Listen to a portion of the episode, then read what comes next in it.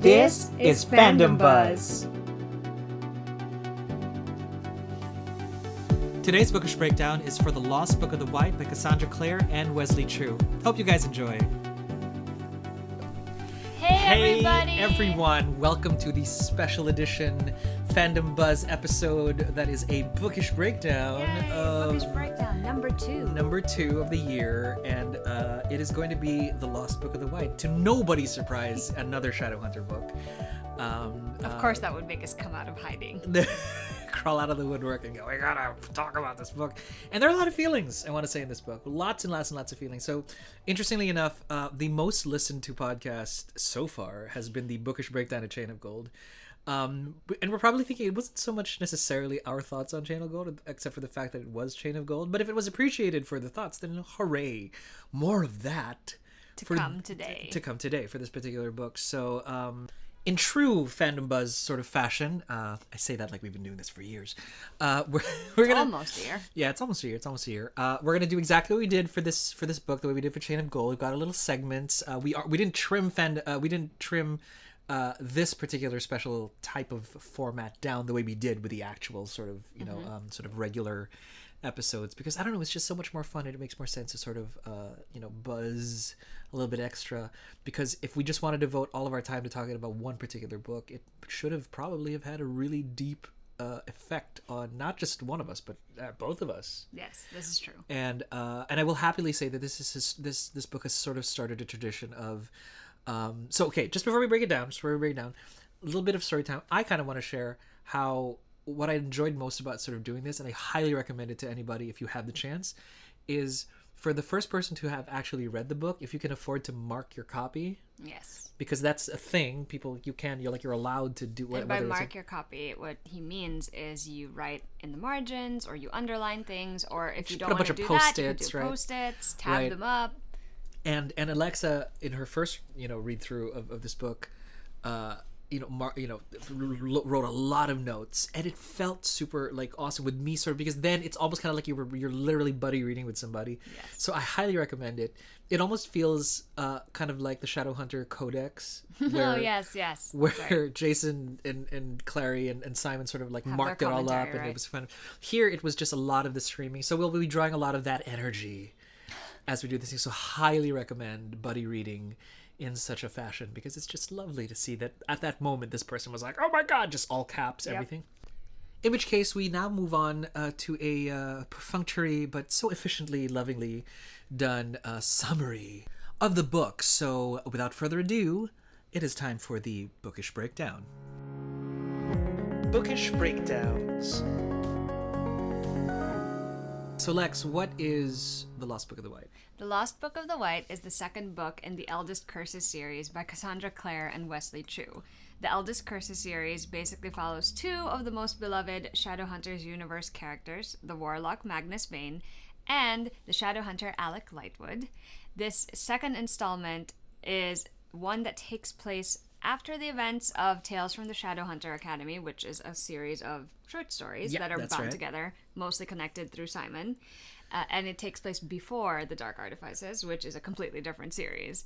And in this installment, Alec and Magnus are sort of more domestic. They now have a son named Max, and they're basically just trying to live their best lives together. Yeah, totally. However, two old acquaintances of Magnus's, and I think Alec actually knows them as well. Yeah, a couple, yeah. They pop up, take something from Magnus, and then run off. And so Magnus, Alec, and some of their friends have to chase after them. And where do they go? Shanghai. That's right. and it turns out that it's not just a simple task of retrieval. There's, oh, I don't know, the end of the world Sure, possibly yeah. happening. 'Cause So that's what they do. Once again, the Scooby Shadowhunters gang has to get together and save the world. and and that is a, again what a lovely summary like i almost is it feel- great? it's it's magnificent it almost feels like the and now our lovely you know it's like and now a lovely summary from that was that was wonderful alrighty and on that note it is time to start cracking the cast Cracking the cast. all right cracking the cast is when we break down uh, all of the characters that we sort of believe matter uh, when we talk a little bit about what we liked, what we didn't like, what was cool, what was not cool. Um, Cassandra Clare has such rich characters to work with and play with and I think whatever she and Wesley Chu have come up with for this book are uh, more for more fun for the books to sort of like take note of. So um, so yeah, so let's uh, so let's start uh, real quick. Let's let's do a really quick shout out because we want to save Alec and Magnus for last because obviously they are the titular characters uh, for this little tome.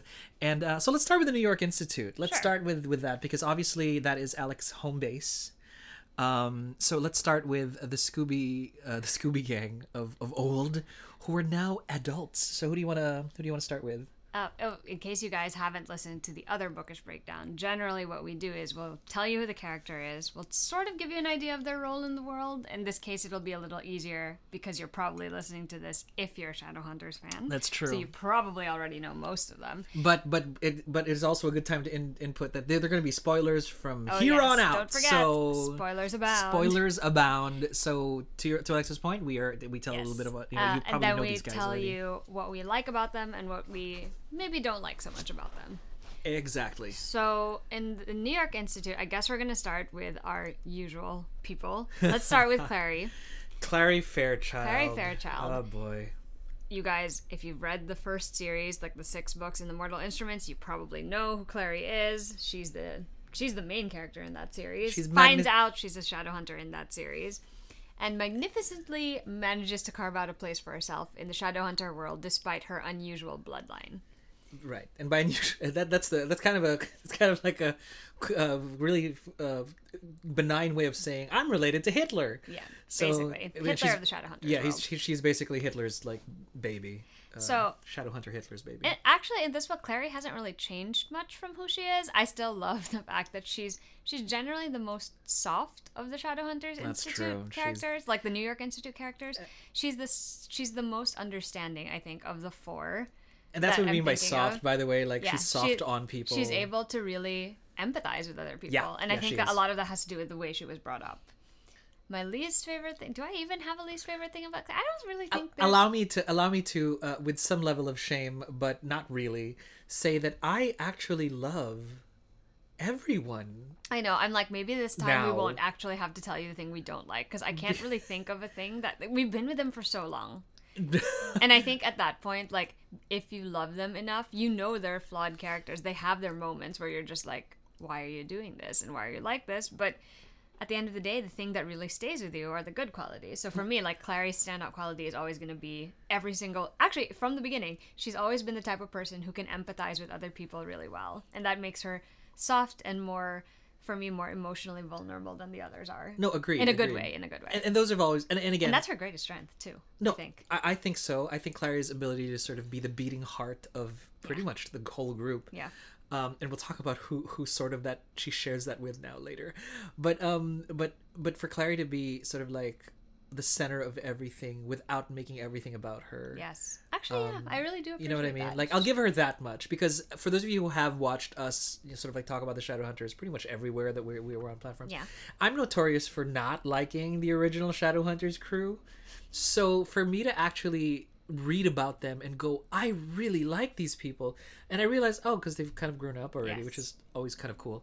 But at the same time, to be able to, I not even so much identify as I don't know, I just like them as adults. I want to yeah, say they've Like, all really grown up in this book. and and it And I think that also helps bring out the best parts of their character because they grew into the best parts too. which to be fair to them uh you know i never like you know like it's not even begrudgingly no it's like they are also just those decent people at the same time as the things that sort of kind of tick me off sort of about oh my god how much more do i have to read this and and again jane if you're ever listening to this um lovingly i'm gonna say lovingly i don't know that's me projecting onto jane it's like there was a lot of dumb bitch energy uh, you know, and it's not just Clary; it's shadow hunters. Uh, but but there was none of that here, and I think it's because they've survived the apocalypse. They're they've grown into each other's like zones, and and they love each other so much, and I just can't get enough of that. In fact, I could read more New York Institute shenanigans with these old characters than ever. So anyway, that's just sort of my Anyway, we went off on a tangent there, but I guess this time around we're probably just going to focus more on our general feelings towards the characters because I really think this is one of those times when, since we know them so well, it's kind of hard to ju- to give you one negative and one positive. So. The next character, I guess, the the the one that obviously pops to mind right away is Jace. of course Has to be Jace Herondale because Mr. Herondale. He was never my favorite. I never like Mackie. I know actively didn't love Jace. Oh When he yeah, was there was an active series. not loving Jace. I I was fine with Jace. Like I didn't love him, but I also didn't dislike him. And the thing is, he's mellowed out as an Yeah. adult. Like he still has that sort of confidence and arrogant swagger, but it's now it's now sort of been like pulled back, dialed down to like a tone where it's like actually fun. like he's still gonna sneak Max out in an axe bag. Yeah, but like now it's more endearing versus being great. That is true. It, and it was I, it and, was I, and I appreciate that a lot. Plus, the other thing I guess we have to point out about Jace is that he now is more capable as a leader, not Oh, just a fighter. Because I, it, when he was in his younger years, I think his instinctive response was always to rush headlong into things. And now, as an adult, like he still does that, but he also has more of a logical viewpoint of things. Like it's almost as if Alec was a good influence on him and kind of mellowed that out also. Like Alec and Clary uh, like double teamed him basically. yeah, pretty much. Yeah, to to to, to let him into calm down. becoming the human being he is now. And- and the thing, and the thing, and, and I know there's a part of Alec that loves Jace to death, but also wants to murder him every so often. Oh, I'm especially, sure Clary agrees. especially because Alec is like, okay, Jace, we, you know, I, I don't know if it was this book or the last book where he was like, you know, if you say we're fighting like six demons, it, and it's actually like twelve. That's not like a thing. and Jace is like, yeah, we'll be fine. It's like, no, we're not. You don't plan for six, the way you plan for twelve. Yeah. or something like that. So, so he's not that Jace anymore. No. I think, and And oh, of course, if you haven't read the series, you probably don't know Clary and Jace are together. that's right. just and, just and gonna doing mention well, that now. Doing and well. Jace is parabatai with Alec, and he's basically an adopted sibling for Alec and Isabel, who is probably the, the next character we're going to talk about. Oh, yeah, for you know, sure. sibling Definitely, relationship. definitely. So Isabel is basically like Jace's sister because he was adopted into their family like young, like he went to live with their family young.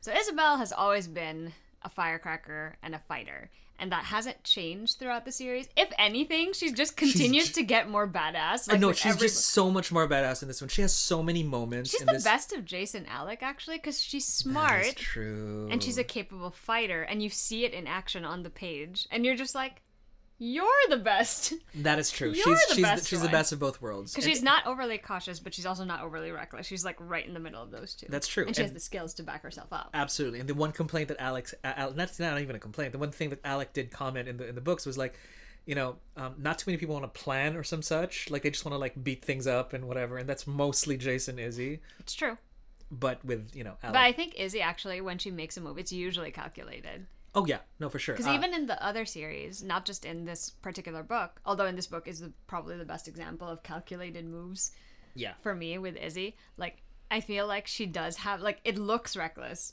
but she actually is thinking something else. Oh yeah, no. As as evidenced by and spoiler, uh, her riding, literally riding into the Oh that was an scene amazing moment. on the back of a mythical creature. We'll talk about those later.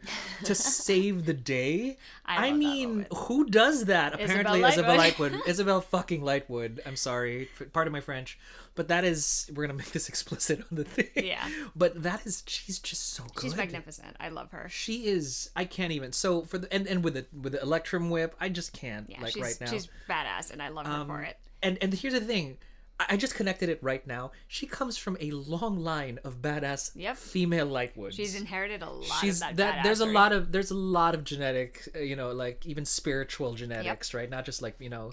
Um, that that gets passed on there. I mean, can you say Anna Lightwood, please? Can Yeah, can we oh my have gosh, that? I My goodness. Anyway, so without straying. Okay. Anyway, so after Izzy, Izzy. we're gonna go to Simon, obviously, because Izzy is dating Simon. ah Simon. yes, Mr. Simon, Simon Lovelace. is also Clary's best friend. He has been through a journey. He started Oh, out as a what- mundane or human, became a vampire, became a daylighter, had the mark of Cain, lost all of that and lost his memories, and then got to be a shadow hunter. It was a, it's it's a thing, guys. And then to top to top it off, the day he becomes a shadow hunter, He loses his he loses best what, friend, what may as well have been become his best friend that Yeah. he was training with because you know the the clave the shadow hunter life is just hard. and you you know, since this book is coming right off that, the loss is very fresh. and so can I just say the best thing that they could have done with Simon was to give him this grieving arc yeah. where I like he- that they didn't downplay that for Oh him. yeah, like he was just like I'm gonna stiff upper lip and shadow hunter this thing to the end. No, Simon I think is the most human of all the shadow Yeah. hunters. Even more than Clary. More so than Clary. And and and and I feel like and shadow hunters are humans technically. I mean they're Nephilim. But because Simon was so close to it, and I think because he's always managed to retain the part of him that makes him human, Simon, like no matter what he was, what kind of being he was. He was always like human Simon in some aspect. Yeah, yeah, and and and there's a and there and he, and he, I feel like he has the he has the a fragment of the very soul of what a shadow hunter should be, because he does not forget the weakness and and the pain, and it's so real to him. Like it, he's not all claved over. That's you true. know. And he's one of the few characters that got to choose it versus Yeah. being born into it. And Yeah. like Clary is technically born into it, even though she chose it when she was older because she was, you know, Yeah, she was pulled grew, away grew from it. apart But from it. Yeah. Simon is one of the few characters who really had the choice. He could have chosen something else, but he didn't. Also, my other favorite thing about Simon is he still puts out his nerdy, like, silly jokes, like at the most inopportune moments. It's great. I just all the pop culture references. This I is love him. classic, classic Simon. I love him. He's great. And uh and oh boy, what a what a treat actually. And so and so He's these one of the for me. He's one of the most uh, persistent's not the right word, but it- constant. I guess that's what I uh, would like to say because he always gets back up. Like no, yeah, I know all yeah. the shadow hunters do that, but Simon has been through a lot more than most of them have at this point, and especially yeah. like he still continues to get back up and like he questions sometimes his reason for doing things but at the end of the day simon is that decent person who will who cares so deeply about other people that he's going to do the right thing Right, and, and notice how we're waxing so poetic about so many of these side characters. It's not even about them, them. but it's in there, and that's just a testament to sort of like Wesley Chu and Cassandra Clare sort of like team up. I feel like they get a pretty good amount of page time yeah, and and and whatever page time they get is so dense. You know, it's just Yeah. Condensed. it's enough it's enough if you've read the other books it's enough to sort of color their character a little more for you i mean there are a couple more in new york people that we need We're to gonna- shout yeah, out very talk- quickly very quickly because these people don't have as much screen time and yet, time i mean and yet it lends to the same style of if you've read enough in, into the Shadowhunters, you'll totally get them.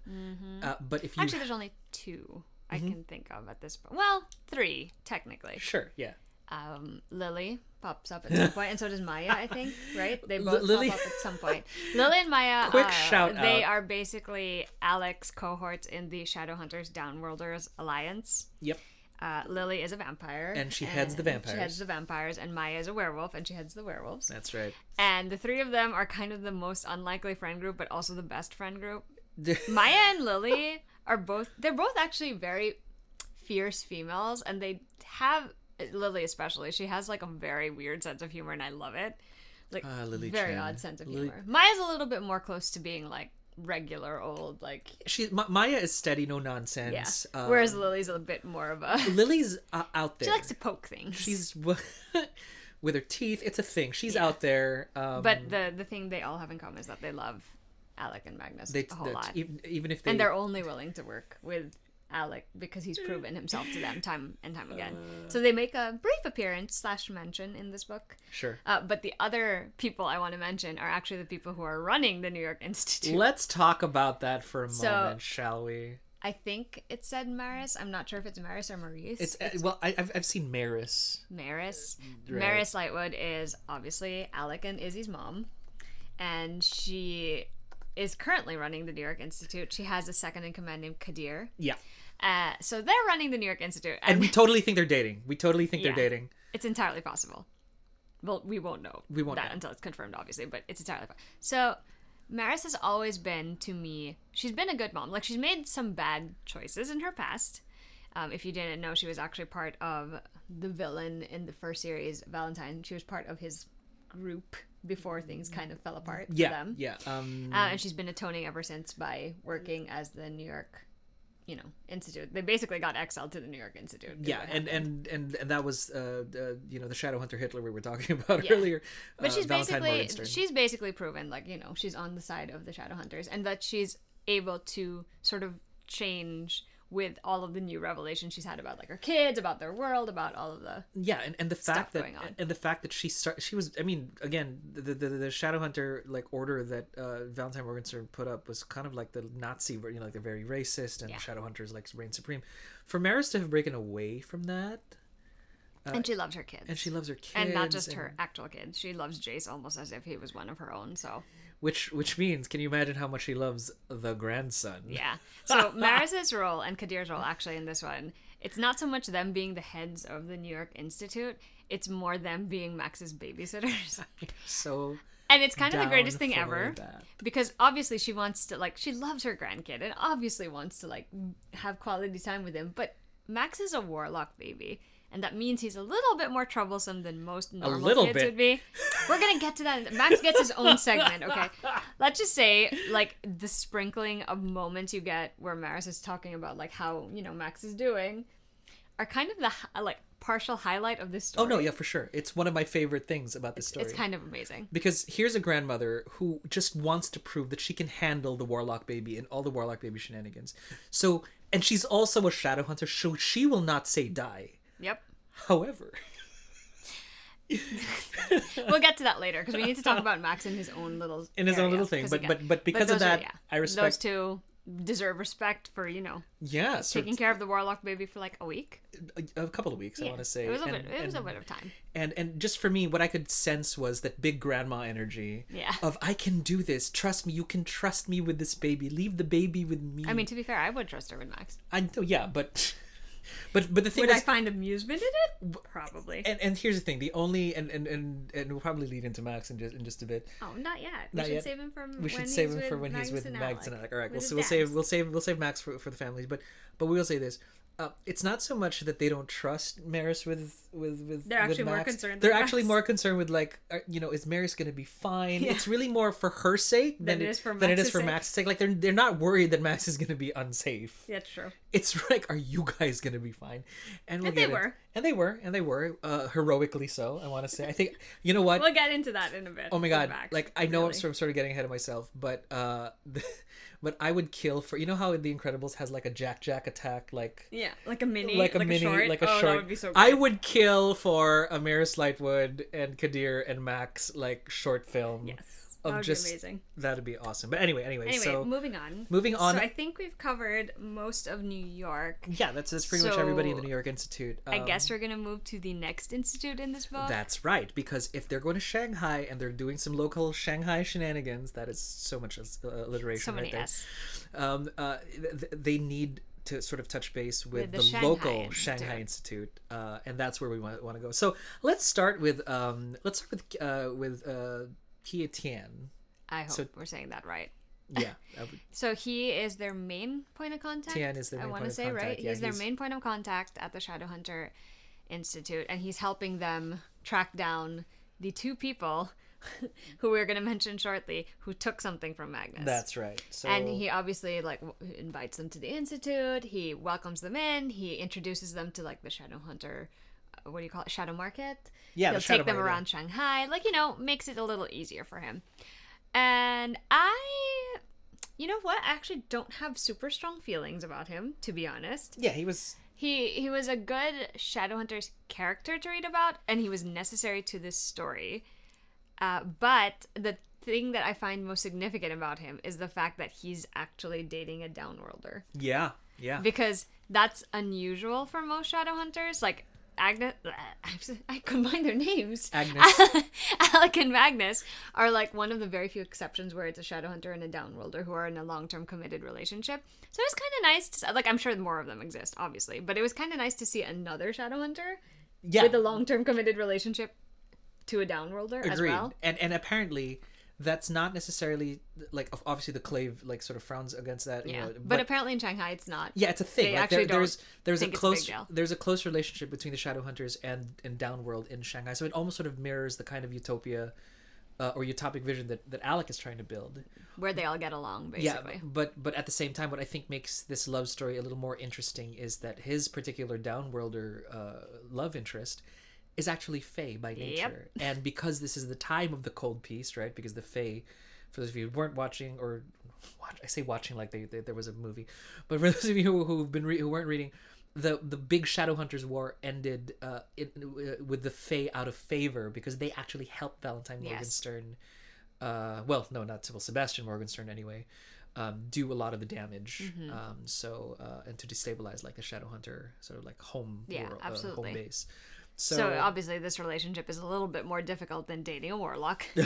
so much more difficult. So uh, Tian is he actually comes across quite younger than the others. I Yeah, think. yeah, he I, does. I actually can't remember if he is younger than them or if he's their sort of you I- know, I- in I- their age group. I I think he might be in their age group, but he definitely comes across a lot younger. Yeah, Tian's definitely uh, uh, coming across. And I, d- I'm not sure if it's because he's had to face less life threatening and adverse moments than the rest of them have. Because a lot of the choices he made, you could actually see some of the New York Institute kids making when they were younger. And I don't No, think yeah. they would make those mistakes again now. I mean, just how many people have actually gone to hell to prevent the apocalypse? I Yeah, mean, you know what I mean? That ages a person a little bit. but the thing about Tian is he's actually a. Tri- was it a triple agent, double agent?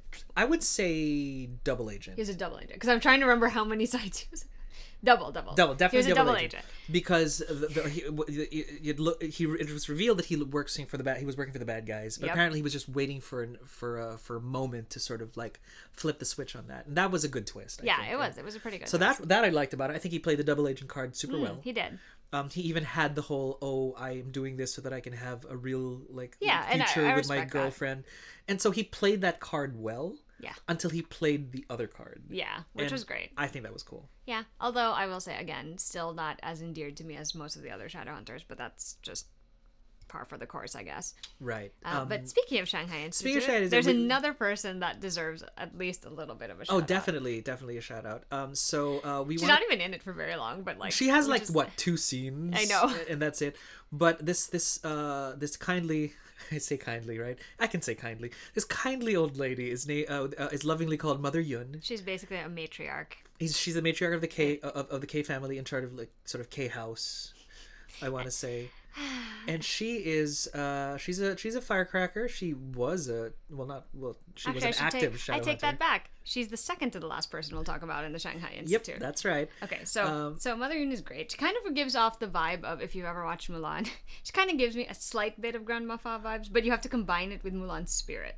That's true. It's like that. It's pretty much that uh, with a lot of propriety because Yep. obviously she's scolding everybody to like you know get I your love it. food ready. She's really like she she makes everything seem a little more normal. for, for those of you who have strong Asian grandparents. You know what that is. she's one She's one hundred percent that. that. She She's- wants to feed you, but you also have to behave properly. That's true. Like she's not she's not like the progressive modern kind of I understand your feelings kind of Nope. grandma. No, this is the one where you're like everybody sit still and sit properly, but also I Respect love you eat your a lot. elders.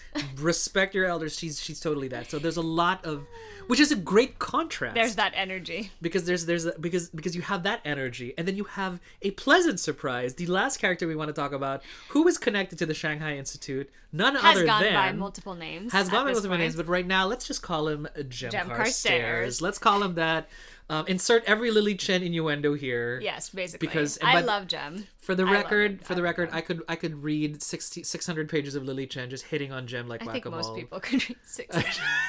I Even could- Tessa could probably read. Tessa would probably join in. Like I think I think it's a hoot for Tessa. to- Tessa's to not in this one, by the way. It's just Jem. Yeah, that's right. Anyway, the reason why we bring up Jem now is because it's kind of funny because he also not only is he there to help them in a little bit of yeah, a way, he's a great cameo. and also just I love Jem a lot. And you kind of hear him alluding to things that he's doing prior to the Dark Artifices, like there's some like dropping of plot hints there that you already know about if you've read the other series. That's right.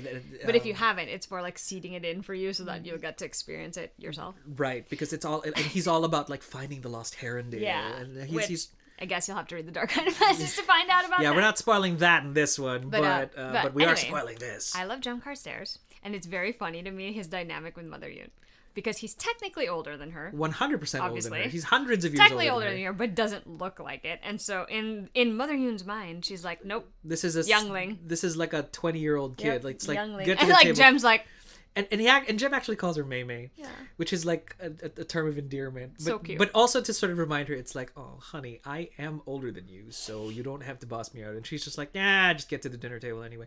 So that so that's a, anyway, Jem is great. he's lovely. He's We still he's still the same, you know, loyal to his friends, determined to do right by his friends' legacy, individual that he's always been. absolutely, and thanks to Alexa's, you know, But undying it's nice seeing him with his family. True. Yeah, Ke House because that's really where he, Mm. he was raised. Even I want to Mm-hmm, say that's where all the cr- terrible, terrible things happened with Yan Luo. And, Yeah, and it was really nice to see him like with people who he's actually technically related to, even though they're not his immediate generation. Yeah, and, and this is the House of Carstairs, really. Underneath Lightwood Bane, there is Carstairs with Alexa's undying love for Jem and Oh, mine yeah. for Cordelia. I love Jem. Oh, so baby much. girl, don't go through with it. Anyway, she did. So, because we. that- Anyway, I guess it makes sense to move on to the villains, maybe, perhaps. we'll take a short detour, uh, which is exactly oh, what oh, happens no, in the no, story anyway. Yeah, yeah. Uh, uh, to through the shadow market, the Shanghai shadow Is it a market. shadow market though? Wh- What what is it technically called? Isn't it called the day market because technically it operates during the day? During the day, that's right. So it's so so that- Unlike most shadow markets, which Yeah, so- operate at night. this one's sort of like out in the the, dark. Mm-hmm. open because again the, the relationship the, of the, the the the Shanghai Institute has with the local downworlders is It's very different. immensely different. Yeah. So there's a lot of stuff that's sort of practiced sort of on the outside. Obviously, so we'd like to talk. So let's let's talk Jin Feng. Jin Feng is the A repeat character. a repeat character. Jin Feng is uh, Tian's uh, lady love. Yeah. And she's Fey, but leaning towards like a phoenix type. Which I uh, love. which Can I just say, what? I love that. what? I just, mm, I live for First it. of all, I mean, my impression of Fae are, you know, just like, well, they're fairies and they're mean and Oberon and yes, but Titania. a phoenix fae. But then, what about the? What about creatures that within sort of Chinese mythology could be considered Fae? Love that. And this one is Phoenix based, and I'm Mm-hmm. just like, what? And that's what we love about her. And she's and she's a lovely girl. She is. Uh, I- I almost feel very sort of like you know how there's you know how old people like look at young people and it's like these two make a lovely couple. Yes, wonderful. I That's sort of the vibe. I feel get, that right? for Tian and, and, and, and for, for Jin Feng. Okay. Um, so there's that. A quick shout out to uh, Mo Ye and uh, Ganjiang, Yes. who are legendary weaponsmiths. weaponsmiths. Oh my gosh, they're amazing. I and they speak in riddles, and they're also sort of. It almost feels like, um, you know, you know, you've got like a character like Genie from Yeah. Aladdin, where it's like I can talk serious, but all of a sudden it's like, well, it's time to go. You know what I mean? like it, it, they'll shuffle from from reverent to irreverent, Yes. or from serious to sort of Yeah. almost. That's actually very accurate, the genie comparison. and I love that. I love that. I love how. I like meeting them. Yeah, it- I hope it- we see them again, actually. that is true. Like, I'm secretly hoping they'll show up in the last series. and and with and they play a key role here because like most stories that are well crafted there is a moment where uh like a like a like like a mentor of sorts or somebody bearing important like information sort of comes along to just sort of move the story forward and they play they that part really well and they get weapons and they're the ones who sort of say okay these are what these weapons are for and are about and there's Mm-hmm. the prophecy involved and they really move the story forward um Yes. in, in, a, Essential to the plot, for sure. in a nice way like in a, it, it didn't feel Yeah. contrived They could be my grandparents, then they can make me weapons. It'll be great. ah would kill to have Right, weapon right. weapons grandparents That'd right? be- like yeah. weaponsmith Oh grandparents. hell yeah! Wouldn't That'd that be be, awesome. amazing? That'd be magnificent. Okay, cool. Wait, you forgot someone. All right, who we who? Someone makes a special appearance at the Shadow Market, who was also in the last Eldest Curses book. That guy. Yeah, another person who likes to hit on people. Oh God, yes. His name is Peng Fang, if I remember correctly. He is a vampire, and his thing is obviously to sell like I'm pretty sure it was just blood, right? Black market stuff. Yeah, black like market stuff, blood, blood, everything. whatever. Yeah. The reason I wanted to mention him is not only because he's a repeat character, but because the way you meet him in this one is kind of how should I say this? I, I, I think Entertaining. It is exactly what you would expect, so. actually. It, it's one of those characters where they have no content sense of continuity outside of what is present business. It's Yep. like we're friends, and they're like, "You tried to kill me last time. That was then. This is now. Come in." Basically, the reason I find it hilarious is because he has a standee of Alec Lightwood outside his tent. you know, to bring in business. to bring in business. Yeah, and it's kind of the greatest thing ever, but also the most disconcerting. because can you imagine Alec, right? Sensible, down to earth, no nonsense Alec, seeing a standee of himself put up by In some, the shadow market. in the shadow market Or by day some- market. by one of easily the seediest shadow market like you know like uh, uh salespeople. It was very. So, so I was entertained. so so can you imagine the many layers that are going on in Alec, Alec's uh, Alec's head? it's like he's flattered, but He's flattered, like, but at the same time, this is wrong. somebody's making money off of my face. Yeah. How many people have seen this thing? And how many of- people actually want to? bought and of all the people to use my likeness, it had to be this oily guy. Poor that we don't that Poor we don't Alec. even necessarily like, and this guy has been trying to hit on Magnus, and it's been It's a thing. it's a it's a te- you know, and he was a, like was he around when Magnus like put up that cult or there Might have been, might yes. have been. so so for that guy, it's just I think this is the most. This is what I love about this the the, the, the, the character work in this It's the book. most ordinary part of it, actually, because he's just like a sales dude, just trying to get business. and I never really associate the main series with this kind of mirth. Oh no, yeah. You know what I mean? Like there's just you know it's almost I kind mean, of they like, ha- it has its moments, but it's not like this where there's a lot of like very entertaining hijinks on the side. exactly it, it's the most irreverent character. Like you I love it, though. and and and so refreshing. I can't and- wait till book three. I assume he's gonna show up. He's up. probably gonna show. I like and and because Shadowhunters take themselves so seriously. That's why it's funny. So serious, like the closest thing we had. So so in the same way that they breathed life into Lily Chen, uh, you know, hitting on Jim. That same kind of, of 10 would like there you go. I have not seen this kind of blending terrible world apocalyptic uh you know storytelling with irreverent hijinks I love it. since the Buffy the Vampire Slayer series, where you've got like, you know, Spike playing kitten poker, and then you know, like you've got that, and one of Spike's kitten poker buddies is asked by Buffy, and she's like, "So, uh, um, how you doing? You still playing poker?" It's like, "Oh no, no, I, I swore off that. I mean, I don't eat kittens anymore. Cholesterol. I mean, morals." Moral, you know, just because he knows the Slayer might kill him for, it's, and that kind of irreverent humor is here, and it's alive, and it's great, and I'm living for it. All right, now we can move on to the villains. Alrighty, so let's Or uh more like, well, one of them is to be felt very villainous, but the other two more of like morally gray, questionable choices. yeah, let's let's let's let's start with let's start with uh like extremely gray. Let's start with Ragnor. Ragnor Fell, Ragnor Fell. who at the end of the first book had been taken captive, after everybody thought uh, After that everybody had, thought he that had died. died. Uh, he's so not dead. So the Shadowhunter world thought that he, you know that he had died. Apparently, he faked his own death. Only Magnus sort of knew. So for him to show up, he was one of the two thieves that stole uh, the Lost Book, Book of of the, the White. Yep. uh, from Magnus's home. Uh, so of course Magnus is like, okay, I guess is this us now? But then um, Ragnor comes in and says, uh, I've actually sort of pledged my life to uh, a, a higher demon, Mm-hmm. the highest demon. We'll talk about him in a bit.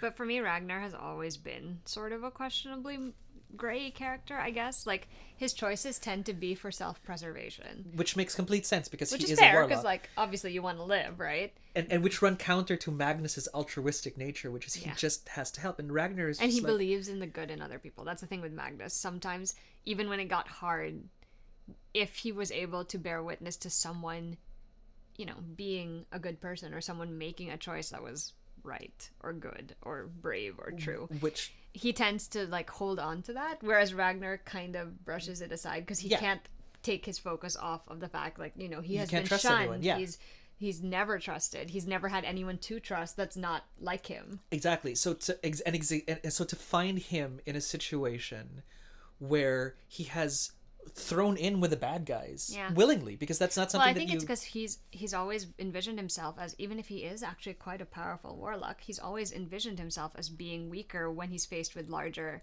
enemies. He never really thinks about like I need to do the right thing, or even if I don't have enough power, there is a way out, like the Yeah, others. Because I feel like sometimes some the Yeah, Shad- the Scooby Gang is like that. They're like.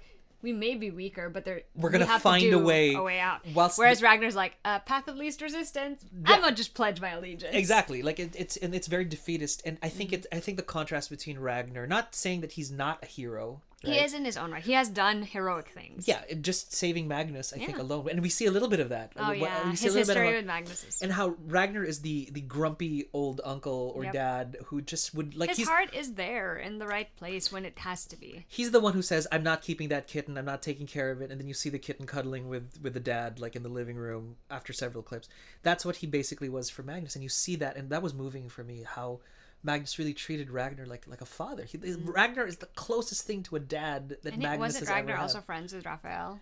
and, Right? and magnus yeah and, and ragnor was also friends with Raphael santiago who, who was you know R.I.P. yeah i know we love we love rafael in I this do house. love Raphael actually. um and so and so yeah, so Ragnor has always been like on the line, basically. He's like he's not a hero hero. He's also not a villain villain. Sometimes he'll make choices that put him in one side or the other, but for the most part he's just there towing the line Yeah. and trying to just live his life. whilst whilst Magnus, uh, much to Ragnor's dis- disdain, rushes headlong into the hero spectrum Yeah, every single he century he's been in. because he can't help it, and and Ragnor's like, "What have you done this time?" You know, just kind of like stay out of it. And so for him to be clearly on this on the side of the bad guys this time was obviously setting Magnus up Poor for Magnus, even more.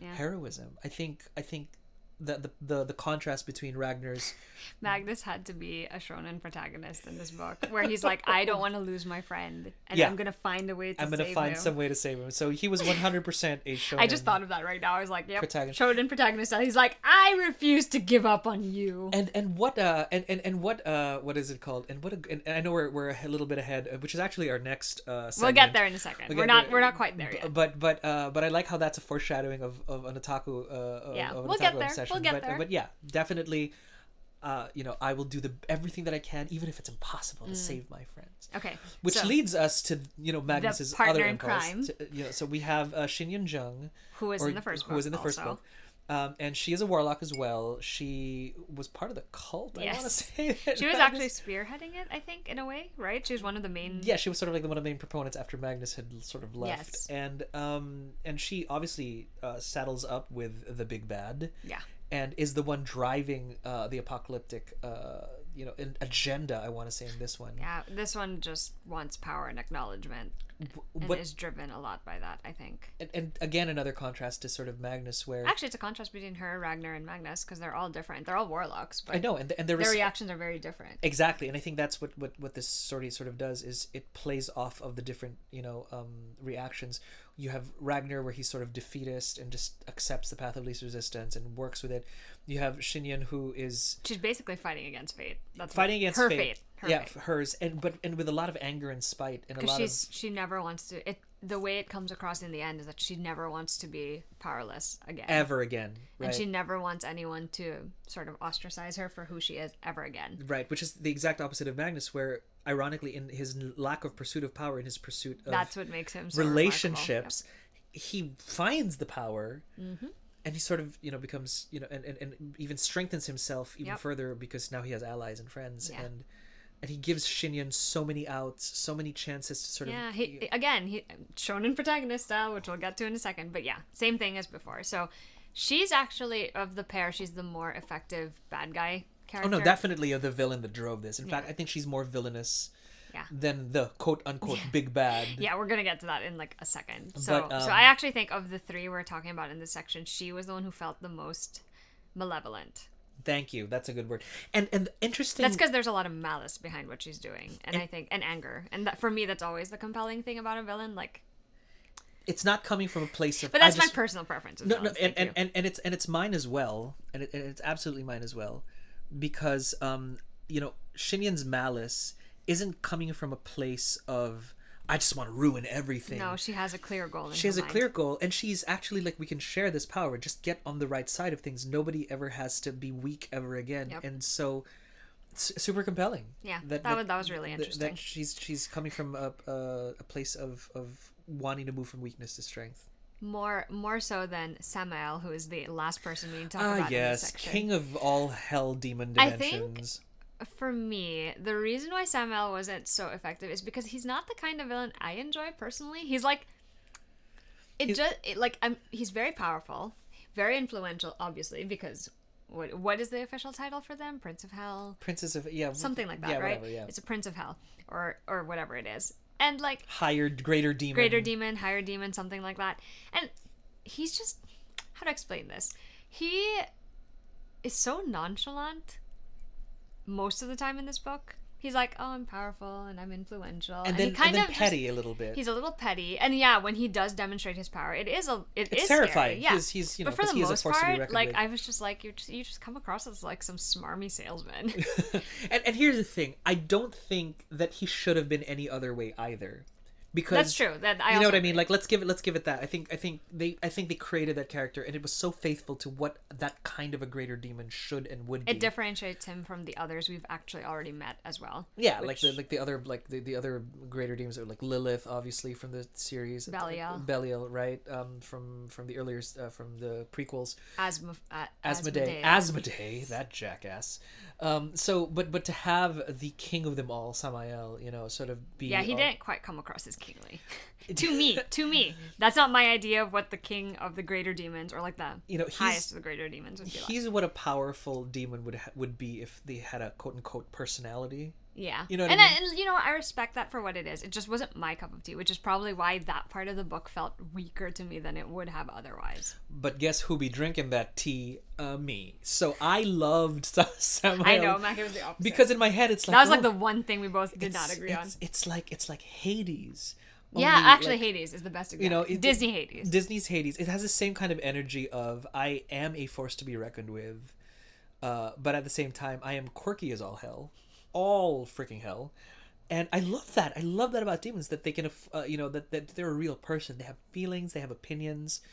But at the same time, they have such terrible, terrible power. Again, harkening back to if anybody loved the Buffy the Vampire Slayer series of old, um, that kind of you know, like uh, you know, like Caleb from season seven of Buffy the Vampire Slayer, who was this terrible, terrible misogynist, like you know, like priest, demon worshipping, whatever, where he was like, you know, yeah, you know, I dress as a man of the cloth for blah blah blah blah blah, and also black is slimming. Yeah, everybody knows that. you know, yay Nathan Fillion. So it was great. It was great, and so so that's so that's it. Like that's that that's our cast of main, uh, you know, sort of supporting characters. And now we get to talk about Let's my talk favorites, about the Lightwood the Bane Lightwood household. Bane They're not actually the Lightwood Banes yet. Not just quite yet, Yet. but Spoilers uh, for another series. So yeah, they're, they're not married They're in not this one. quite. So let's talk about Max first, because Max is the sunshine of my life. Oh, Baby Max. Max. Max is the blueberry sunshine of my life. Max is a warlock. He is. He's a warlock baby that was abandoned in At the, the Shadow- at the Shadowhunter steps of the Academy. Shadowhunter Simon Academy. and his friends are the ones who actually find Found him. him, and then Alec, in an instant, just puts him in his arms and absorbs. Because Magnus obviously has so many mixed feelings. Because okay, great, another warlock baby, And obviously he feels for the kid. right? you know. uh, and then of course his natural instincts of what will he do with this kid. Alec immediately scoops the child. He's just like, it's ours just now. He's ours takes him. And Magnus is like, "Are you sure?" And Alec is like, "Uh, yeah. Why aren't you?" And he's like, "No, I." And and it's, it's a lot of things happen. So many feelings.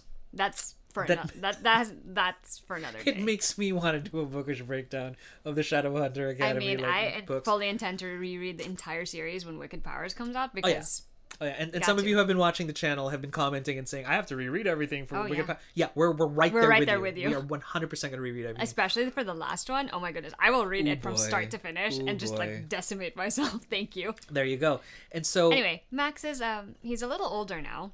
And Yeah, he's, he's- he's toddler- he's a toddler. He's, He's the most precious thing in the entire universe. yeah, I don't think he can talk yet. Not right? not really. Not yet, not he's yet. smart though. Here's the thing: as a warlock baby, he's obviously capable of using warlock magic. Sometimes this means that Max, for instance, oh I don't know, floats to the ceiling, Or could set fire to the curtains. Or, or or walks across or stays there Yep. and just is in midair. so, now you see why we were saying it was kind of funny that Maryse was like, "I need to be a good grandma. I can. I have to prove them that I can take this. And and Alec is like, "Are you sure? Because I'm more worried about you than I am about the baby." And you can hear again. It's like Jack Jack. You know, it's like It's Jack very Jack funny attack. because Magnus and Alec don't even worry about Max that much. They're yeah, he's, like, he's gonna be okay. his hair's on fire. Okay. And then and then what's funny is when the other like when when the other Scoobies like see They also start see panicking. Mac, it's like is this is this normal? And they're like, yeah, he totally does that. all the time. So Max, is, he's adorable, obviously, He and he thinks it's such a he thinks it's such a rollicking you know kind of like and he loves his parents. he loves them so much. He loves his he parents. loves. Uh, he's a he- very congenial baby, actually, because he, He pretty much gets along with everyone. He's a love. He's uh, he's the he's the cinnamon roll so of loved. the entire Lightwood clan. Yeah, he's so loved by that entire family, like so loved. And and and, and we we're just soft on Max. Yeah. And anyone. oh, I'll always be uh, soft on Max. It's, it's just a thing. So he's so again he doesn't get a lot of screen time. Also, can I just say I have one favorite Max scene, and it's not even a scene where Max is the star of it. There's a scene where, to protect Max from himself, Magnus has put Max in a sort of magical hamster ball type situation, and Max is just like rolling around. yeah, he's just you know like, like he's just rolling around their apartment in this hamster ball. And I'm just like the mental image of that. And can you imagine just Alec going, "What is happening to my baby?" And Magnus is just like, Like it's he's fine. This is okay.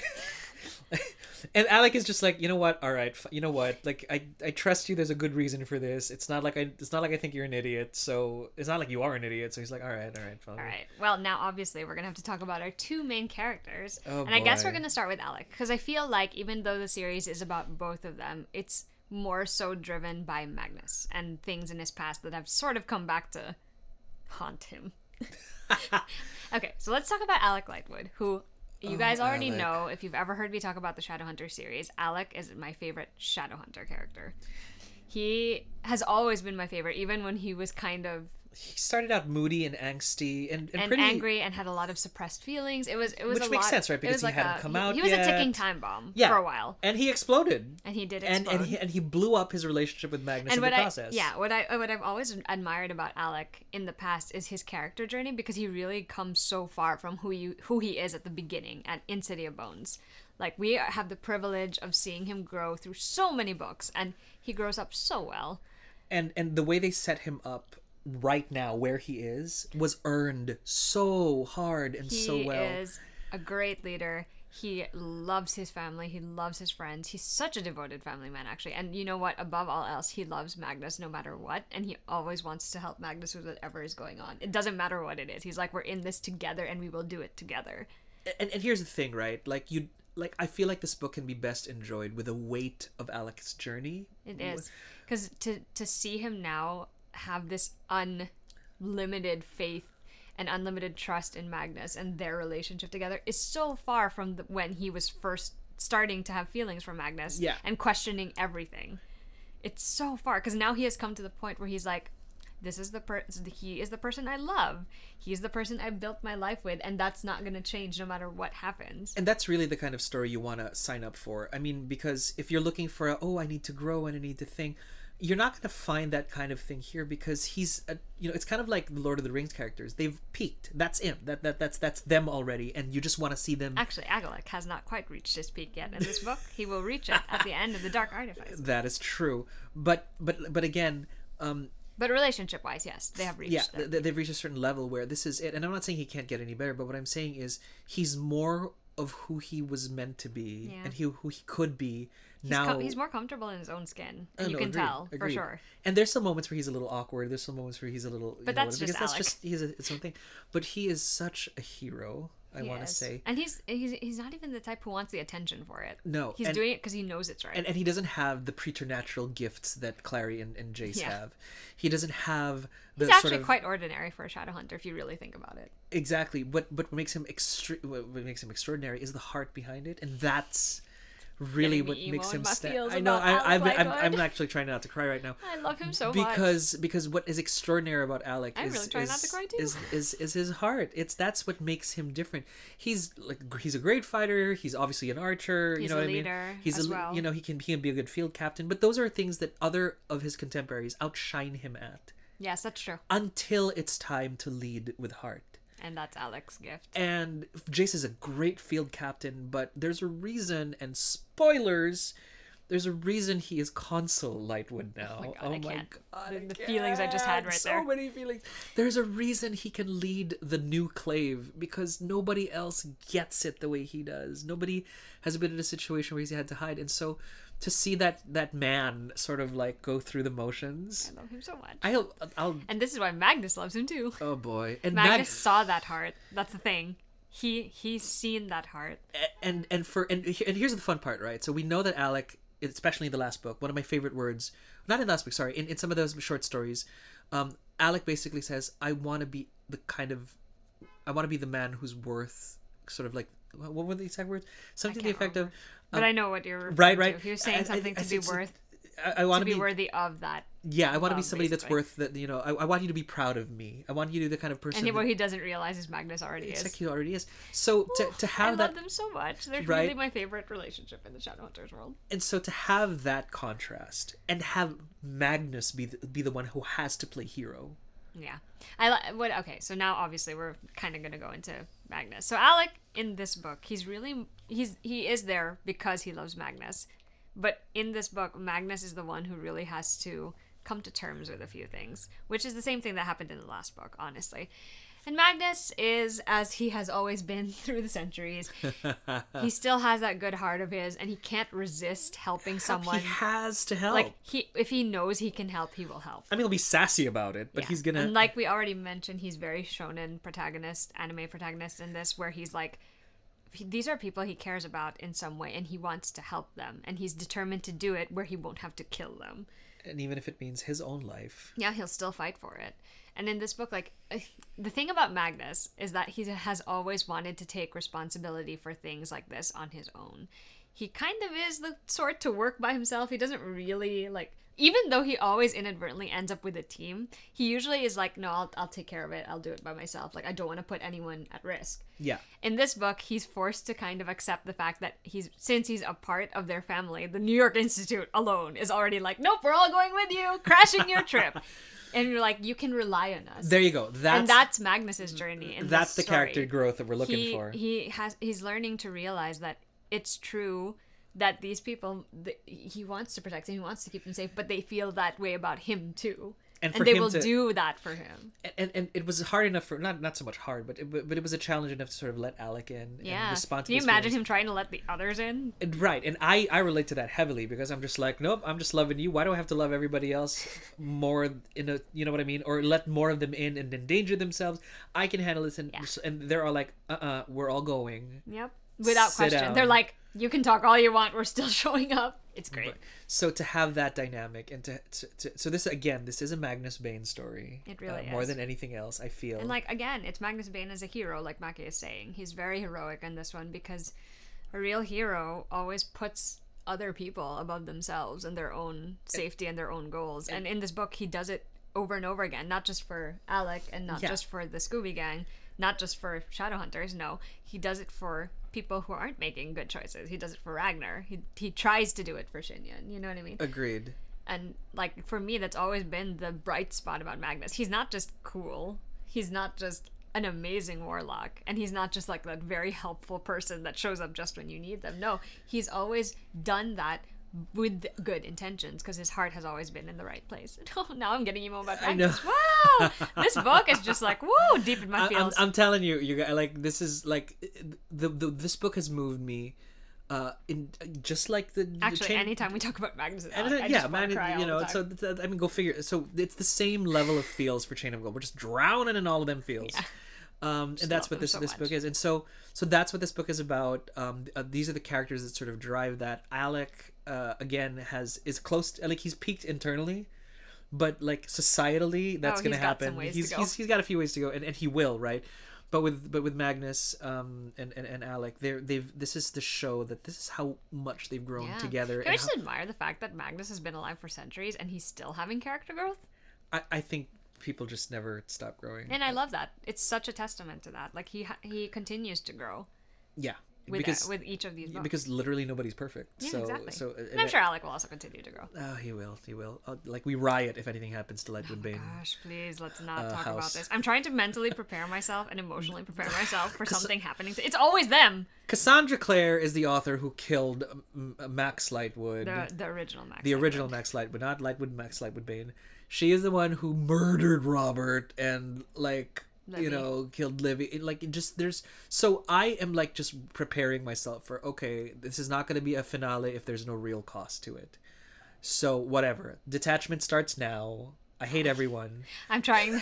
I'm trying not to stay attached because I'm very terrified that something. Well, we'll get to that later We'll because we do have bit. a section for that. But yeah, these are all the characters. They were great. Clearly, we're still the house of house with Lightwood Bane over here, so unsurprised. In which case, in which case, we move on to. I, I want to call this the lightning round, the curse of the lightning round, We'll because try. Lord knows uh, we're gonna. Actually, I think I could lightning round I- my answers. I I'm not so sure about you. I can't. But um, but it's time to move on. Uh, we want to talk about uh, a crossover with uh, you know this particular book and our otaku obsessions. Otaku obsessions.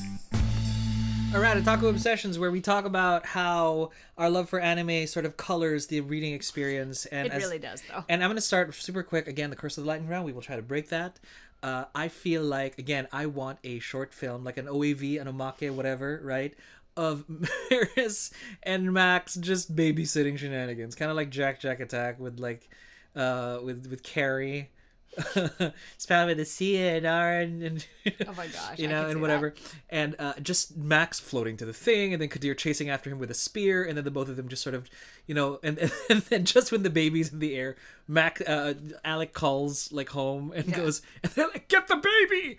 and they're trying to prove everything's fine, well, the baby's fine, you know. So That I would would be great. I would kill. I would kill. For that. I well, jumping off of that, obviously, I think it would be a great anime, and I say this about the entire series, really, because I feel like it could be one of those sort of short OAV type yeah, spin-offs, yeah. where they're like just brief episodes, maybe like three per book, like one, to, yeah, Yeah, yeah, like a mini book, yeah. series. You know what I mean? It would yeah. be really great just to see all of this animated, especially the second book, because there is a lot more action.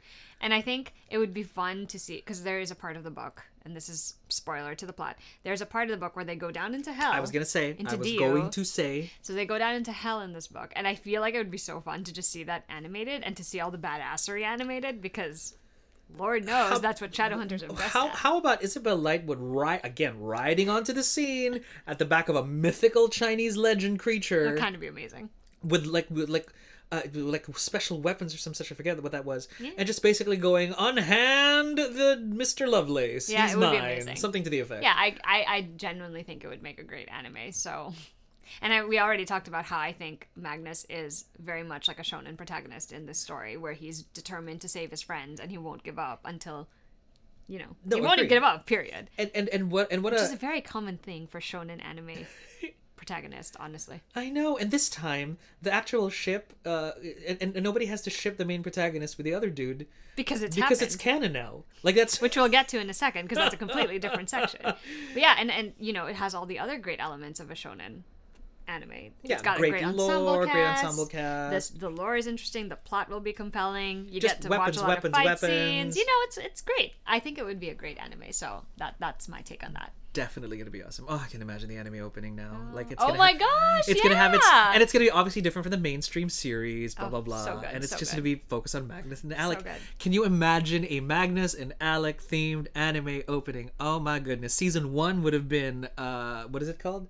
Season one would have Red been Scrolls uh, Red Scrolls of Magic. Season two is gonna Lost be Book Lost the Book of and season three Is it's the gonna Black be Book the, of the the Black Dead. Book of the Dead. This is why I'm concerned. by the Oh, way. The- man. anyway, Give me my three season Magnus and Alec series. It's gonna It be is going to great. be great. All right, cool. So that's uh, breaking the curse. Fine. Uh, next round, we're talking shipwreck or ahoy. Shipwreck or ahoy. I do so enjoy this segment. shipwreck or ahoy, where we talk about who we shipped and all kinds of ships, not just like love ships, friendships, all brother, you know, Sibling siblings, ships. whatever. Um, uh, and it's really the only reason we started podcasting in the first place. Okay, so, quick, quick, and fairly obvious. We obviously ship Alec and Alec and Magnus, Magnus. And we think their relationship is amazing. In the context of this this book, it's actually quite different. I think it's different for us because we have the gravity of all the books leading up to this Yeah, one. like it's but it is really easy to ship them in this story because they're just so domestic and cute, yeah, it's it feels and like they're Miss- also they're also like they all they're both like I need to protect my partner. and and it is and it feels like a more functional Mr. and Mrs. Fantastic. You know what I mean? Like and I and I love like Marvel's first family, I really do. But I feel like their relationship is healthier than Sue and Reed's. Yes, Because that's Reed's that's because true. Reed is kind of a jackass underneath all of like the whole anyway, but that so so that I has nothing to do with this. has nothing to do with but, But- in terms of beloved pairings of married couple you know what I mean? Or yeah. couples Alec and Magnus really are high up there for me. right? Long term relationship. Scott and Jean, no. You know what I mean? Like, uh-uh. Even Emma and Scott might have been a little bit more healthy than this, uh, than Scott and Jean.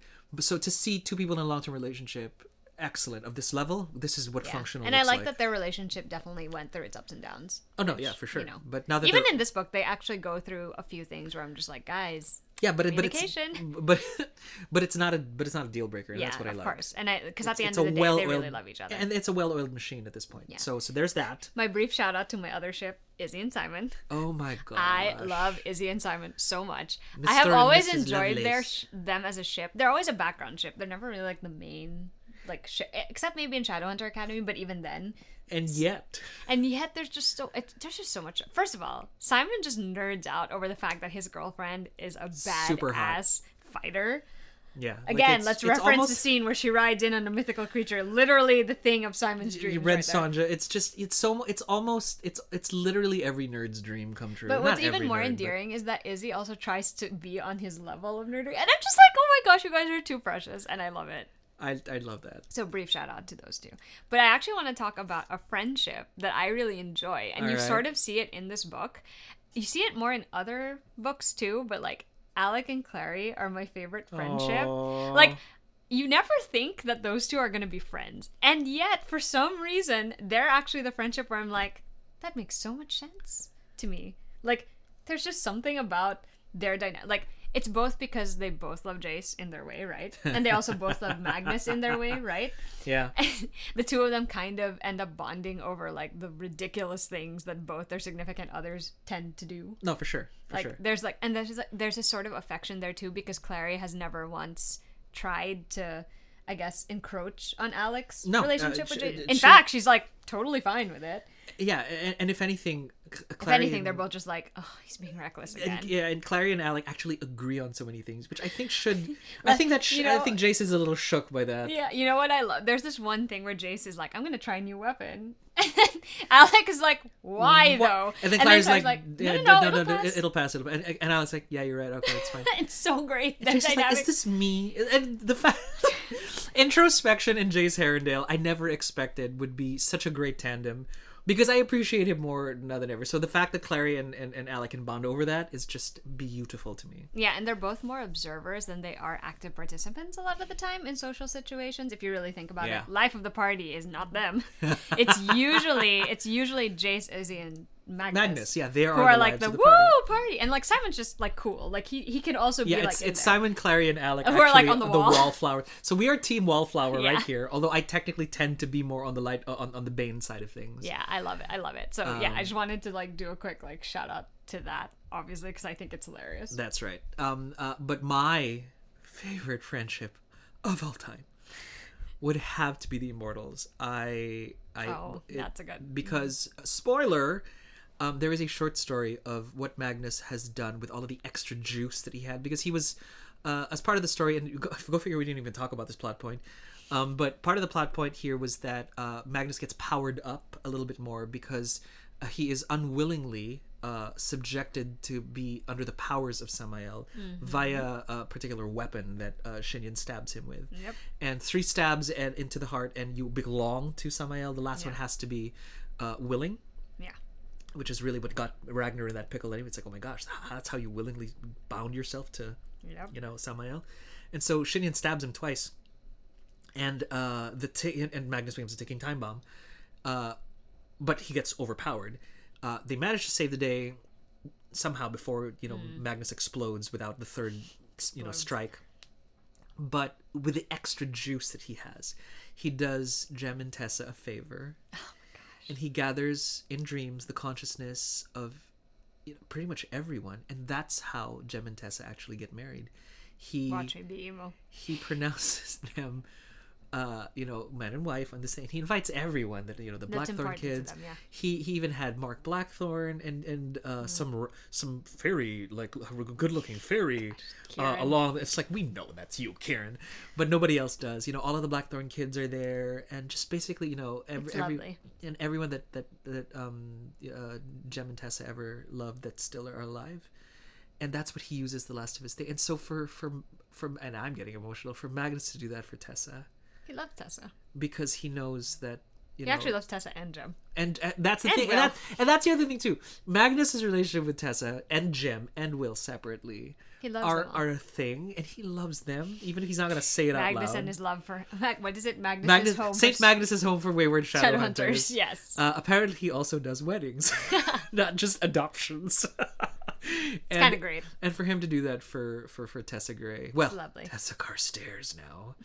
Uh, Well, she was Tessa Gray, then she was Tessa, Tessa Herondale, and, now, she's Tessa Carstairs. And for people who don't like that, well, we get it. We apologize, but we are not sorry in any way, form, or fashion. We get it. We get it. But also, we are so psyched I know, right? um, that because if Tessa didn't pick, we don't get to pick. Oh, oh, obviously. Oh my gosh, we're talking about ships, and we said we were talking about all kinds of relationships. Uh-huh. Obviously, we got to talk about Magnus and Alec with Max, because that is one of the best things about the Shadowhunter series. That is one of the best developments. they are they are my favorite parents. I think. They're such they're so good with Max, and They're like such doting fathers. I love I love that their relationship is obviously very different with the baby because you know Magnus and Max are both warlocks. They have a different relationship, and Magnus knows that at the end of the day, it's gonna be him and Max. They're, uh, Whereas Alec, like what I loved about Alec is like he immediately was like, "This is my kid," this is my baby. Yeah. and like he doesn't even bat an eyelash at anything Max does at this point. Like he's concerned, but he's like, and and I highly recommend because all you're gonna see is some really wholesome goodness. If you don't, if you just look at it right at the get go, it's a Yeah. lot of wholesome goodness. But I humbly suggest that you view every bit of wholesome goodness of this book through the lens of this one moment uh, in the in a cou- couple of books ago when Magnus is finally you know like y- he sees everybody doting on the baby, and I he picks and he picks Max up in I think this is in uh, the Shadowhunter Academy Mm-hmm. stories, and then he sort of you know sort of cradles him and he goes well. Someday, but a very, very long time from now, it's just gonna I'm be. already you- crying. I'm crying too. It's gonna be you and me. But until then, let's go take care of him. I know I'm already crying. And I'm just Why like, am I just what? crying? What? I love it. So that this is us. So bookish breakdowns. Uh, for those of you who don't know, having a breakdown it's right really now. just us having breakdowns over books. We're not breaking the book down. We're breaking down the book that made us break down, and that's really the only way I feel you can enjoy I'm this so the most. the veins. Because if you just wa- if you just read this thing and you're like, all right, it's another story, then yeah, of course you'll have different opinions. But if you frame it from the the weight of years Mm-hmm. that have gone up to this moment, it's just the joy is is palpable and, and intense, and that's how I Okay. always view view these books. she might not be. Uh, he might not be the only warlock baby. You never That know. is true. Says no. That's now. why I'm so excited for. We'll find for, out. for um the the is it the Black Book of the Dead or Black whatever? Book of the Dead, Black yes. Book of the Dead. So- because then I am not excited. because then I am terrified. That is true. All right, fine. That is terrifying. But right. on that note, on And that now we can move on. Now we can, or have we? No, I've we ne- live here. It's we live been here like now. months since I read this book, and I have not moved on. We so- can move this podcast along, but we have not left. We live here Yes, now. Okay. Now, um, super easy. This is called a, such a soundtrack. That's our next segment. Such a soundtrack is obviously where we think what music sort of really works with uh, this particular sort of story. So, Such a soundtrack. all right, music. Anything that comes to mind? Because right now, I'm drawing kind of a I'm gonna say two songs, and I, I think it's I'm mostly thinking about obviously Magnus and Alec because they're on my mind. Uh, the they're both James Bay songs actually, which is the I was interesting part. thinking that too. Uh, the first one I thought of it almost immediately was Wild Love because I just Okay, okay, yeah, yeah. because I feel like in many ways that's how that it's just the strength of how they both feel about one another and the way they want to express their feelings for one another. That's what it reminds me of. But the other song that i actually think is more fitting is us. Oh, because the line that i just like it popped into my head when i was thinking about magnus and alec is that i believe in something i believe in us. And th- that's actually one of the core things in the book. It's yeah, it's literally it's, they- it's they they believe in each other and and, their and, that extends to everybody else too. And, and so yeah th- those are my contributions to such a soundtrack today I'm surprised you didn't choose "Runnin'," oh i also love that song and I'm trying to not break down right now, thinking of the lyrics. James Bay fueling my feels. Um, you know, That's so because great, though. because because here, just, can I'll you keep running to the place where I belong. right? Can you imagine just? I, I, can- When you feel you're on your own, I'm still Right. coming home.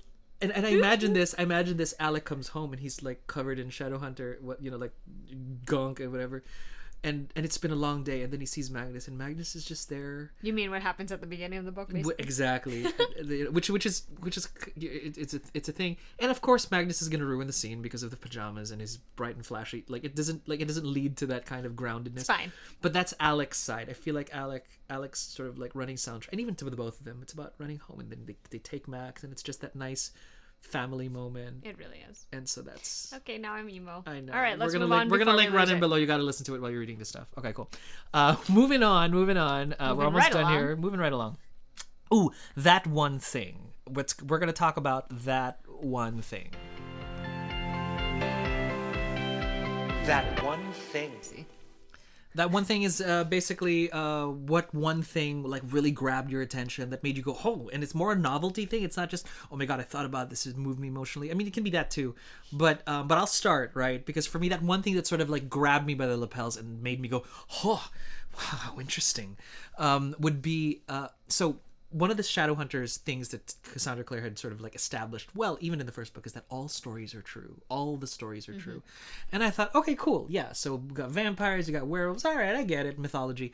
But then you come to Shanghai, and all the stories are true there as well. And so the world basically, sort of like what Wesley Chu and Cassandra Clare do, this one is basically expands the Shadowhunter mythos to make it more uh, inclusive. I would even want to say. Yeah. And it's that one, th- and, and, and that one thing for me is all the stories are true everywhere and that blew my mind i'm like oh my gosh That so with was an Yanluo and Diyu and the other world and like the torture chair ch- areas and the 700 billion hells that's all real because the, all the stories are true and that to me was just like okay okay you managed to fascinate me and that was the one thing that sort of just because I know what to expect. It's Shadowhunters. It's this. It's that. It's Yeah. like the relationships.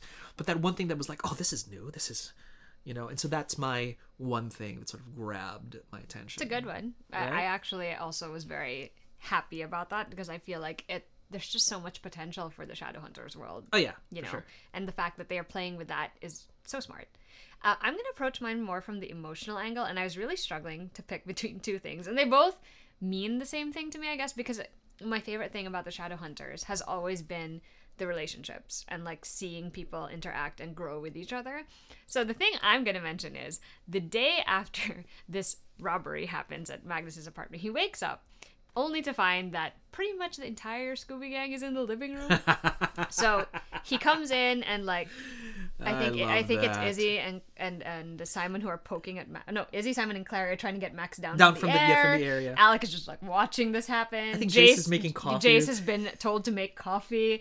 Like it's so domestic, and yet what I love about it is like it, it was like no question for them. The reason they showed up is because Alec called and said Magnus and Alec needed them. But but for it to feel almost like a home invasion Yeah, for I Magnus, it. it's I just like it. what It the was- hell are you and it's funny because he's so soft on them too. He is, but at the same, but he's not that soft. Yeah, he he's can't like, be why? sassy about. it. It's like, like, why, why? is this happening to my living room? You're not all dying. What is this?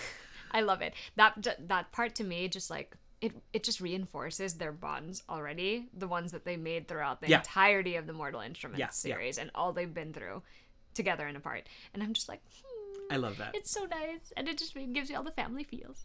I love that so much. So yeah, so there's that. Almost done with this podcast. Yeah. Can you imagine that we've uh, that we're not actually taking longer? All right. Um, so I mean, we not, did take quite a while. we 100% took all the wiles that we could. All right. Now let's talk about uh, that ending, though. That ending, though. All right. In which case, we talk about uh, what was that? What was it about that ending, though? Okay, so I read it first, right? And when I got to the ending, I was like, "Oh hell no!"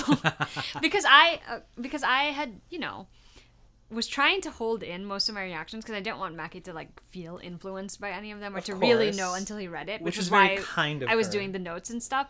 But the way it ends sets it up perfectly for the next Eldest Curses book because the epilogue has basically all of the greater demons convening for a council you know, together. And this is the same uh, demons we mentioned earlier. We have Sammael, we have Asmodeus, we have Mammon, uh, everybody. everyone is there. Everyone has shown up except Lilith, I think. Yeah, because they kind of blew her up. So So she needs time to recover. Anyway, the way it ends is Sammael says, "Yes, we're gonna talk about Lucifer," and that's literally where it ends. And I'm like, oh boy. again, oh hell no! I was like, what? I, I can always appreciate an ending where it feels like a good lead in into the next book. And so, of course, by the time I hit this ending, I was like, no! this is just vague allusions to And something like, terrible. oh, God, it was Uh, it, it's such a strong ending, honestly, because I'm just like, you knew there was a bigger plot afoot, but you couldn't quite kind of figure out what it was, and then Sammael kind of drops that bomb on you, and you're like, Which- oh shit. and and I almost feel like this is a great lead into um, at least the illusion of it to the larger final big bad. I mean, Mm-hmm. Cassie Clare has the potential to do some Avengers like Endgame kind of Powers, yes. scale here with Wicked Which Powers. is supposed to be the last series. yeah, because we because we can have everybody sort of show up on the battlefield. If only. Because technically if we had more shadowhunters books about other characters during the mortal instrument series that last you know battle would have been epic if we knew everybody else but we didn't. There was just the, the blackthorn kids and, and, and emma and they were tiny children and we didn't really care about anybody else.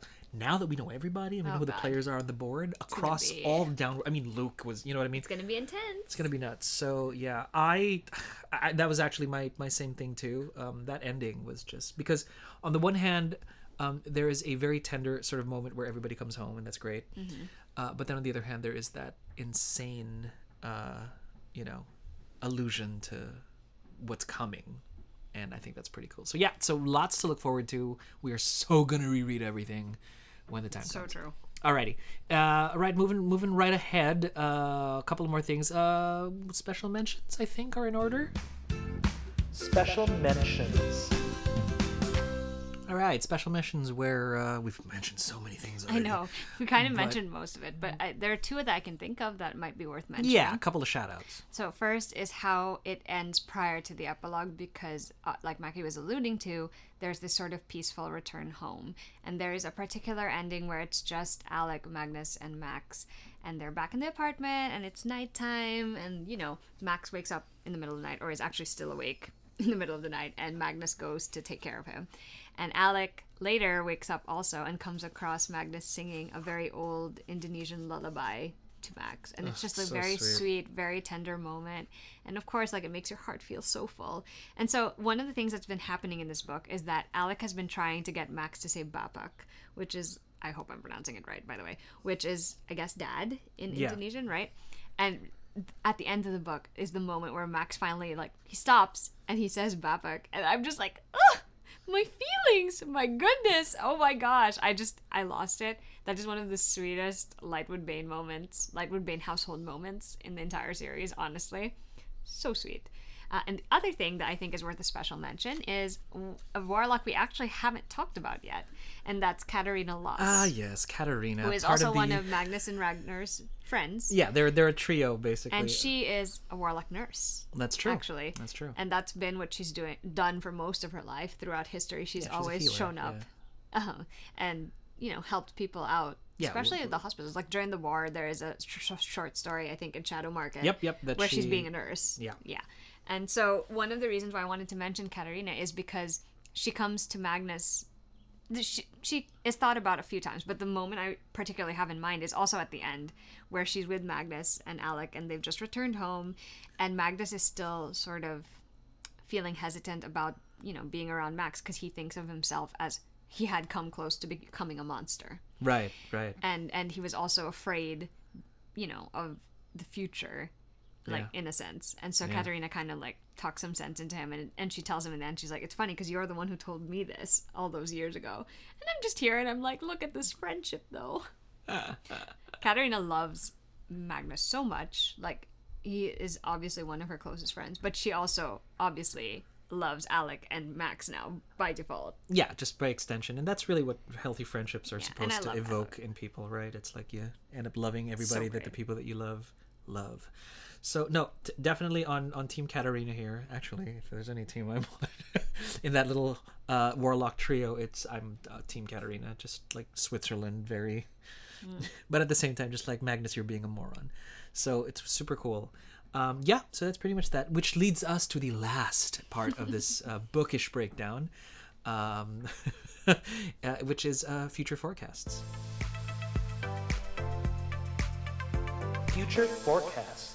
All right, this is where we usually predict, or at least try, to see if there's going to be anything we can figure out as to what is to come based on uh, what we just recently uh, read. So I will start. Okay. I want to say, I almost feel like unle- like I would love for Lucifer to play a huge part in the Wicked Powers, but I don't know that he that that would make him sort of like the Wicked Powers. So I you know what I mean. So unless there's a clear link to that, I almost feel like that's not going to be. I feel like it's going to be its own closed series because this is the Eldest Curses. So I will predict that, and we'll see if it happens. Uh, Lucifer will only be involved mostly in in, in, in, in the Eldest Curses series, and if ever he is, it's gonna be his eldest curse. Uh, and we're gonna hopefully. I was expecting to see more of the eldest curses, right? So we know Tessa is one because she's the daughter of a greater demon. Magnus is one because he's a da- he's the son of Asmodee. I want to say Asmodeus. Asmodeus. There you go. And then uh, then all a bunch of these other guys would maybe come crawling out of the woodwork. We don't know, but um, but that's my thing. I feel also that uh, since again we it's gonna be set in between. Uh, I want to say that uh, the Dark Artifices and Wicked Powers, right? I think so. uh, I feel like uh, it's I, I'm terrified. I, I, I predict my own fear as to what can happen next because that, I mean this, they have the perfect and not that I agree with everything that the way that Marvel did this, but this would be the perfect way to set up the wicked powers. They could literally tie everything together and make it a magnificent jumping off point from a lore and everything perspective to really set the stage for wicked. But they could totally do that. If they don't, that's fine. But it is such a great opportunity, and I hope they take it. I don't know. I mean, for from what we've experienced for the eldest curses right now, they're in between things that already exist, so it's easy to bookend them. This is more of an unknown sort of shift, and Yep. you know, it could be very deliberate. It could be done that way because it's supposed to be that lead-in. But the thing, I mean, I think I agree about Lucifer and the other demons mostly being involved in the Black Book of the Dead, which is the third eldest curses book. I think that that's probably going to be the main plot. Like they're going to be the main demons in that book, and I don't. Here's the thing: I don't know if they'll all be defeated or not. Yeah, because there's no Because- way you could barely defeat exactly. one. So the in, the more interesting question is which one of them will survive it and will have to play a part in the wicked powers and what role will that be? Because the other thing you have to remember is if this is set after the dark artifices, which I think it is, there's also the divide in the Shadowhunters world now. Yeah. And they may just take advantage of that because That's true. Like- division is something that obviously they enjoy. Yeah, and as much as we love good old Council Lightwood, Consul Lightwood, Yeah. there's what about the rest of the, the idiots who it's you're you fighting know- on too many fronts at this point and, and adding the greater demons to the mix will either be very interesting or cause this war to become even bigger than it will be or should have been in the wicked powers. And then there's the whole concept of what the black book of the dead has in its pages and what it can do. Oh, because that raises the question of are we going to be seeing people we haven't seen for centuries? Because you can raise the oh, dead. Or you can do things that are sort of necromantic or sound necromantic. So i don't know. That's that's something i've been thinking about too because i'm like we know that the black book of the dead supposedly was destroyed by being thrown the copy of it was thrown into the ocean and i'm like well what if people live under the ocean Which what if there's a whole them- Mm. race over there and I, and and you know that that could also be a contributing factor. yeah, because factor I- I know the there are events. there are aquatic fae. Yeah, I- I know exactly. that. So that's also a thing to be concerned about. I actually was thinking, like, I was trying to predict where it would be set. And, like, if we're following the pattern of new settings, there is the possibility that it would be set on an island sort of place. So, like, I was, like, thinking, because it's Pacific, right? So, could be I don't know Australia. That's that's far fetched. You could put in Alaska because it's a little bit up there, but close enough. Or it could go all the way down to Hawaii for all I know. Yeah, Uh, either but if way, we it's are, all but if we are, Pacific yeah, Ocean, but if we are, if we are working with, uh, what do you call this? If we're working with familiar institutes, there is a possibility it could be in LA. A very, I- for me, there's a very high possibility it could be in LA, and this is a new LA too because. We have Hel- Helen, Uh, Helen and Aline are- are now, institute. uh, yeah. The Blackthorns are sort of scattered a little bit more than they once because they used to all be together, and now Yeah. you know Ty is away at school, and Livy is with him, and then Emma is traveling now with Ju- right with Julian, Julian. and then Christina, Mark, and Kieran are off doing their own thing. No, Like th- this is good, and it makes sense because they like bringing characters from the previous books. Yeah. Mm-hmm. So it only makes sense that they've seen Helen and Aline in book one Yep. to sort of recapitulate and bring them back Yep. because all of the shenanigans are happening and, on the west coast. and I feel like it'll be great too because you're you're already bringing everyone back to the point. Here's the thing, though. I really think that there's going to be some big catalyst event, the way there was at the end of Lord of Shadows when Livy and. Robert were Oh, both killed. I feel like there's going to be a big catalyst event, and the thing I can't figure out is who is going to be at the center of it, because at, I think it'll be closer to the Blackthorn clan than it is to being any of the Lightwood Banes, uh, but I could be wrong about that. The thing I do feel like I really want to happen in the Black Book of the Dead, but I'm not entirely certain that this is how it's going to play out.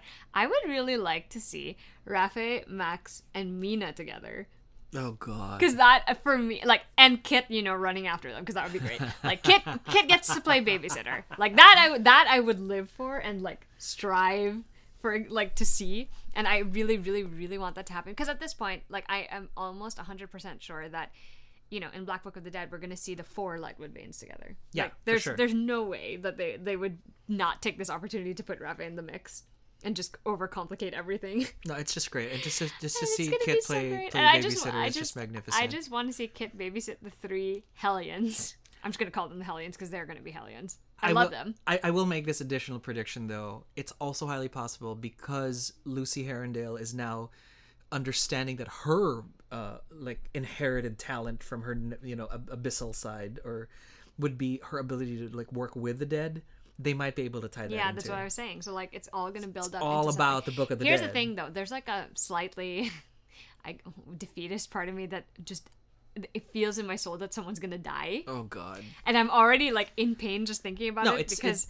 We have come very close to losing a lot of people, and the Lightwood Banes in particular. We've come close to losing a few of them. No, we've and, we- and we've experienced like oh, long running series with beloved characters. It's not a real. I'm just gonna I'm just gonna be so sad. it's I not a real final battle. I can't. Until, like I, I really so can't. But like I I'll throw that out there. I think there's gonna be There's gonna be like a character death. I'm not sure. several. There's no way I don't everyone's think- gonna survive. Like I'm not sure if it's if it would be Alec or Magnus. I'm actually thinking maybe not because I think especially Alec because I feel like he'd have a bigger role to play in Wicked Powers. So he might live. It's Magnus I'm more concerned about at this point. interesting. I was actually thinking it would be Alec. No, M- Maybe not death in the Wicked. actually, Pow- in, in, it could in be the- anyone at this point. Honestly, I, I'm thinking. I'm thinking the deaths are only gonna happen in Wicked Powers. Yes, I, that's why. So I think in Black Book of the Dead, like if anyone is gonna die of the two, it, uh, for me it would be Magnus. But there's also the entire possibility that it could be a secondary character. It could be a Blackthorn. Well, they've done that already. I don't think it would be the kids yet.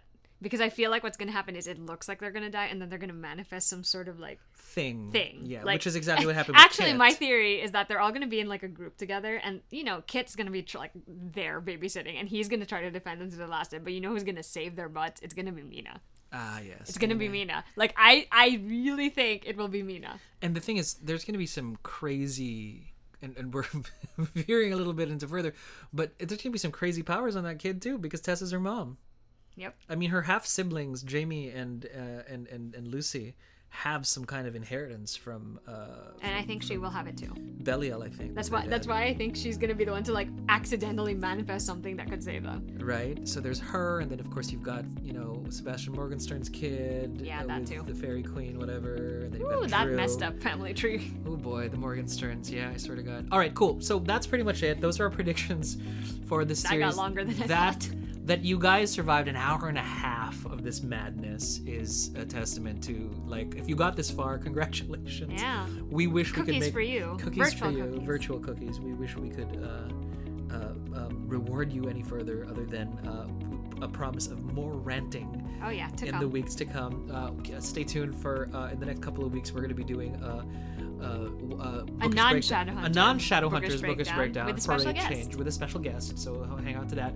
And uh, after this, we also resume our regularly scheduled programming. Yeah. So So thanks for listening, guys, and We we, hope, hope you enjoyed, enjoyed the the buzz. Hey, thanks for listening. Tune in next week for another episode of Fandom Buzz.